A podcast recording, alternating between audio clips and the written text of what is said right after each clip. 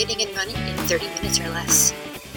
Segments this week include FOs, WIPs, spinning, running, and running talk. Well, it's nice to finally be back. that was a rather unexpectedly long hiatus. We reached school vacation here on uh, June 20th, I believe it was.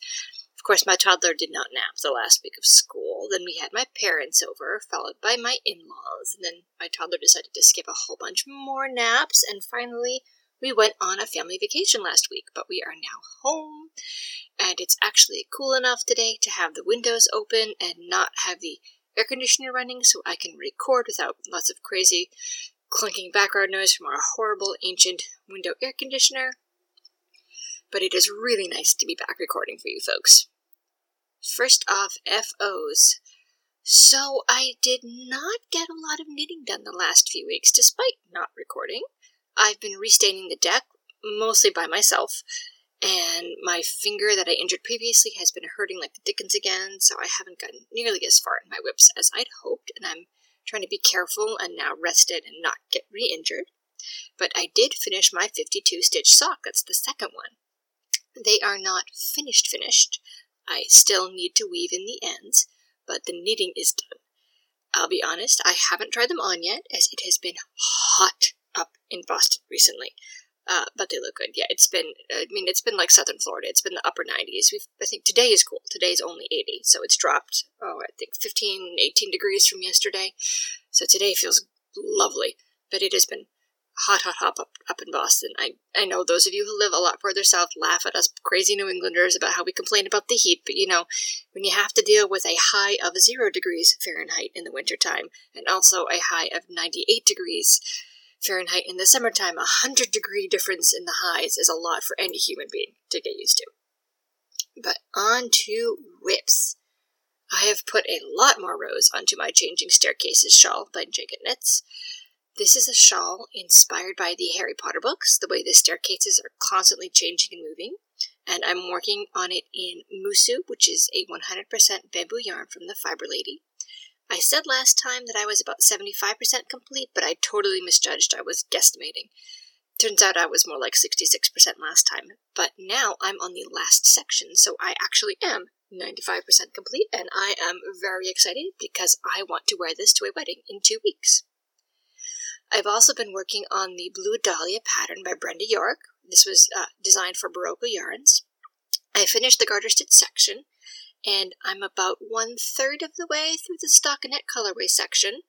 The blue of the body is Juniper Moon Farms Neve in the Lagoon colorway from my local yarn store that closed.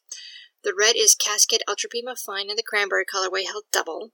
Yellow is Berroco Modern Cotton in the Dell colorway, and the green is also uh, Modern Cotton in the Breakers colorway. And these are all, um, when, I should say, when I decided to knit this shawl, these were all skeins I had in my stash already. So I shot my stash for this shawl. And I love the way it, looks, and it's going to be absolutely gorgeous when it's done.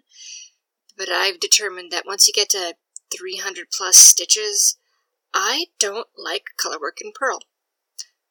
I, I, I can, you know, short bits, you know, 50 stitches, even maybe 100 stitches isn't that bad, but when you're purling across 300, 350 stitches, I just don't like that. And while this pattern is gorgeous, it's hard to get your rhythm in the colorwork section because it's a long colorwork repeat and it's not it's not really geometrical. You're you're designing a picture of flowers and, and leaves and stuff, so there's a lot of like you know, three blues, five greens, three this, four that, that sort of thing. Um, and it's you know you can't you just can't get your groove with it, but it will be absolutely gorgeous when it's done. So hopefully that will be soon because we do have another vacation lined up at the end of summer, right before school starts back up, and I want to bring the shawl for that. Uh, I worked on a new 52 stitch sock, and that is in Plymouth Yarns Diversity in the fruity colorway which is white with stripes of green, yellow, orange, pink, and purple. And I started this because we went to we were we were on vacation last week. We were actually visiting my parents down on Cape Cod. They have a, their their old they stay in my grandparents' old cottage um, on the Cape, and we went there and we we took the boys out to their my toddler out to his first movie theater experience, and my husband and I went to a couple theater shows. The Cape is known for having really good summer theater. A lot of actors come there in the summertime, especially um, a lot of the like kids who are training to become actors during their off season from their universities. They'll they'll come and work on the Capes. You get excellent productions for a very reasonable cost. And I knew I was almost done with my pink and gray sock. I just had a tiny, like an inch left on the cuff, so I didn't want to bring that. So I started a new sock, and uh, it turns out I've gotten quite a bit of that one done. I'm about halfway up the foot of the first sock, so I got a, lot done. I'm, I'm not, you know, I don't like to knit during a production because they, they can see you. It's like at the movie theater, I'll knit. But um, I will knit at intermission while we're waiting in, in, our seats for the show to start, you know, while we're waiting for the house to open, that sort of thing, and all the on the way there. So I did get some knitting done. Also, I have been doing some design work again for the first time in ages. God, when was the last time I did design work? Six months ago, probably. It feels so good to be creating again. Um, I can't talk about the designs yet, but hopefully I will be able to soon.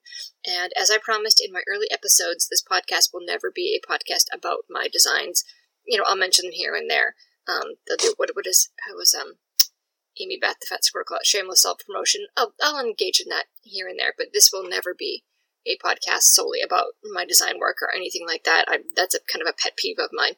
Um, so don't worry, Reel will not be going down that route.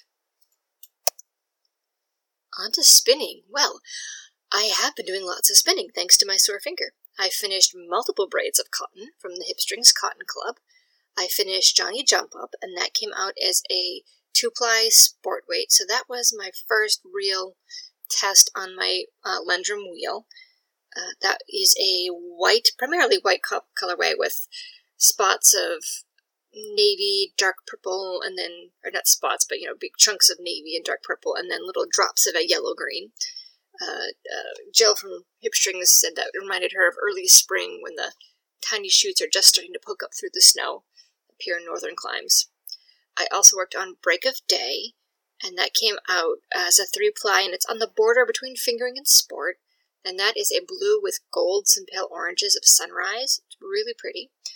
And I've noticed something that I also heard from the um, the Deep Blue Renegade, which you should definitely go watch her podcast. She talks a lot about knitting and spinning, and she recently spun up a sweater's quantity and knit the sweater with fiber that was blues and orange, and that's what what she said as well. She is very correct in that when you're when you're spinning a blue with an orange, the orange really pops out. Your your primary visual is the orange, not the blue and that actually has to the way that has to do with the way your eyes are. It's been a long time since I've taken um, the theory class on this. It was God, it's probably been 15 years since I took it, but basically, um, the way your rods and cones in your eye work, one sees reds and one sees blues, and your eye sees reds pop out more, and the blues and greens fade into the background. And it's the ways our eyes are, the way that our eyes are built, and um, which is why a lot of you know, movies and theatrical productions use that to help you see things on a screen at a certain time and bring your focus to where your eye needs to be.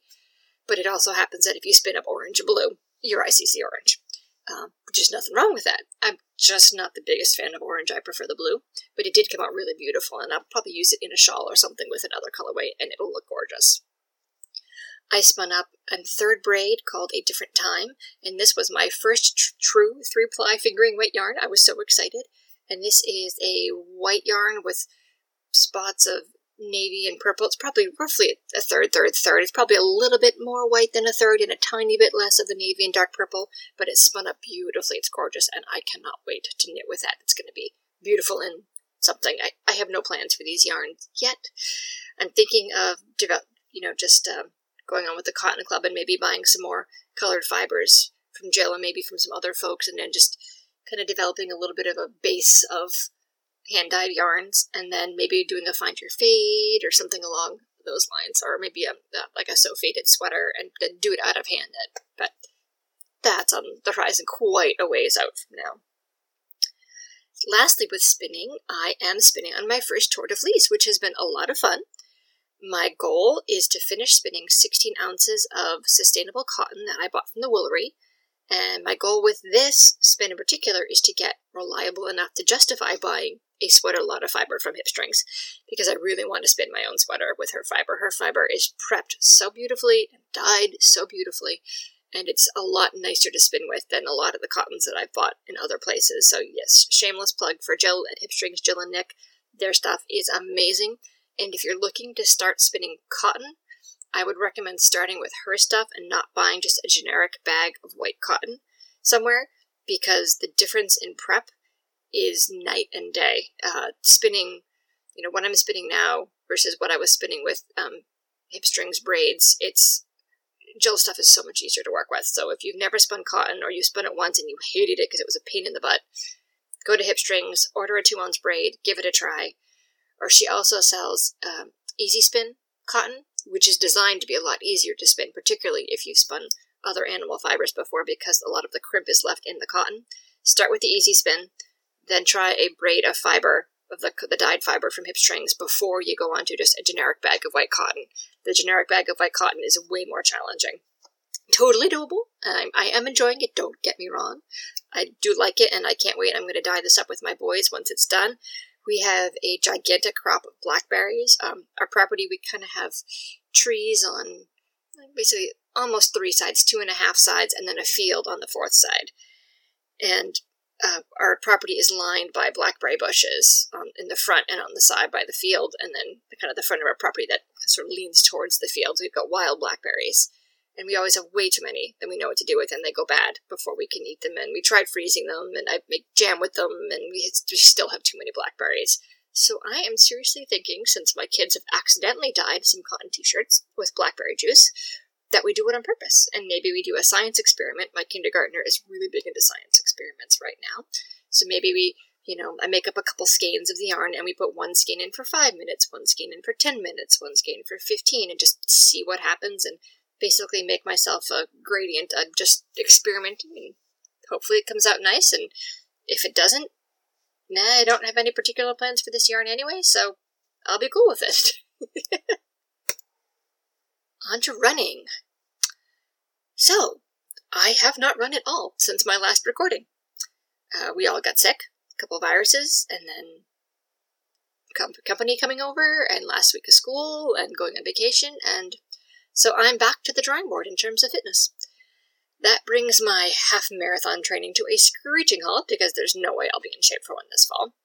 But it turns out I may have some upcoming stuff going on eh, that I need to be more all around fit for versus half marathon fit for.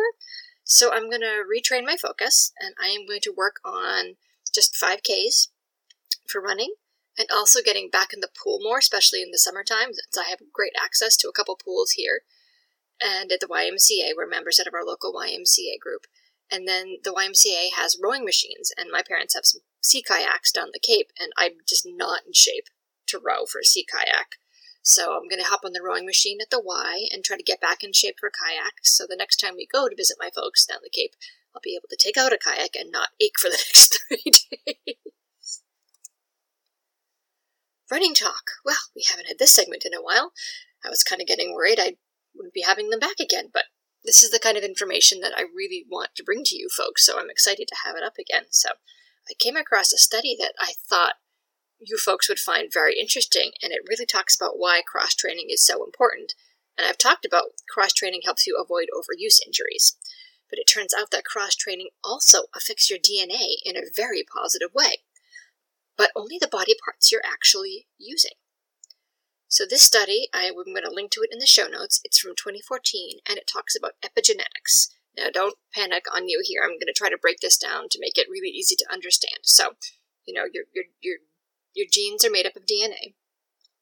Epigenetics just means that what we do to and with our bodies affects our genes. It turn, you know, we used to think, or I should say, scientists used to think back in the day that you were born with your genes and you know they turned on and your your body was built when you were incubating in your parents' womb and you were born and that was it. So it turns out actually your genes turn on and off through a whole bunch of different things, not just through, you know, say if you're a woman and you get pregnant, obviously different genes turn on.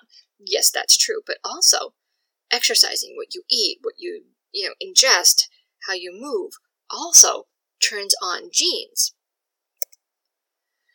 So what this study did back in 2014, or I should say it was published in 2014, is they took a group of healthy men and they took them and they had them uh, hop on exercise bike and bike with one leg.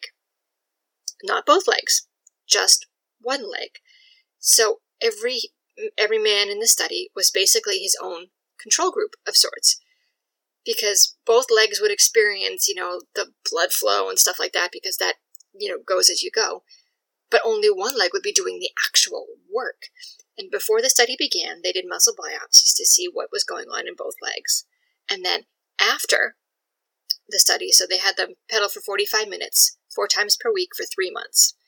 Then the scientists did more muscle biopsies, both legs of all the men, and they found that there were more than 5,000 sites on the genome, the genes, of the muscle cells from the exercise leg that had changed, that were, so 5,000 places in their genome had changed compared to the leg that did not get exercise. That's crazy. Granted, we're still learning about genetics, and honestly, genetics is not my cup of tea. Uh, biology was never my super strong suit. I was more into math and computer science and, and that sort of thing. But I really find this stuff very fascinating. So the body part you use change in a good way. Like these these muscle changes. I, I'm not going to throw all the actual medical words at you. I'll link to the study in the show notes if you want to read about it yourself. But basically, the body parts they were using changed in a very positive way to reflect that they were being used in a way that made their their leg and their body overall healthier. But it didn't. Oh, hi, Deb. Sorry, here's my cat. But those epigenetic changes did not occur in the leg that was not used. So, moral of the story: go out and cross train. Use as many body parts as you can. Go in as many ways as you can. You know, if you run all the time, yeah, you can hop on a bike too because you're using your leg in a different way. That still counts. But also, don't forget, go use your arms, hop in the pool, go swimming, take a dance class, do some yoga, go to a Zumba class. There's so many ways you can make sure that you move all your body parts. That way, all of your body gets the healthy benefits. Okay, I am going to wrap it up here because I have to go pick up my kindergartner from his week at day camp today, so he gets out of camp in just a little while. Hope you all have a wonderful week. Uh, fingers crossed that I'll be able to record next week. I have some plans that I think will allow me to actually record two weeks in a row. Miracle of miracles, I know. But have a great week in the meantime and keep those legs and arms and needles moving. Bye bye. I can be found as Windswept Monique on Ravelry and Instagram. Or you can email me at windsweptmonique at gmail.com or visit my new website, windsweptknits.com, to stream the podcast or read the show notes.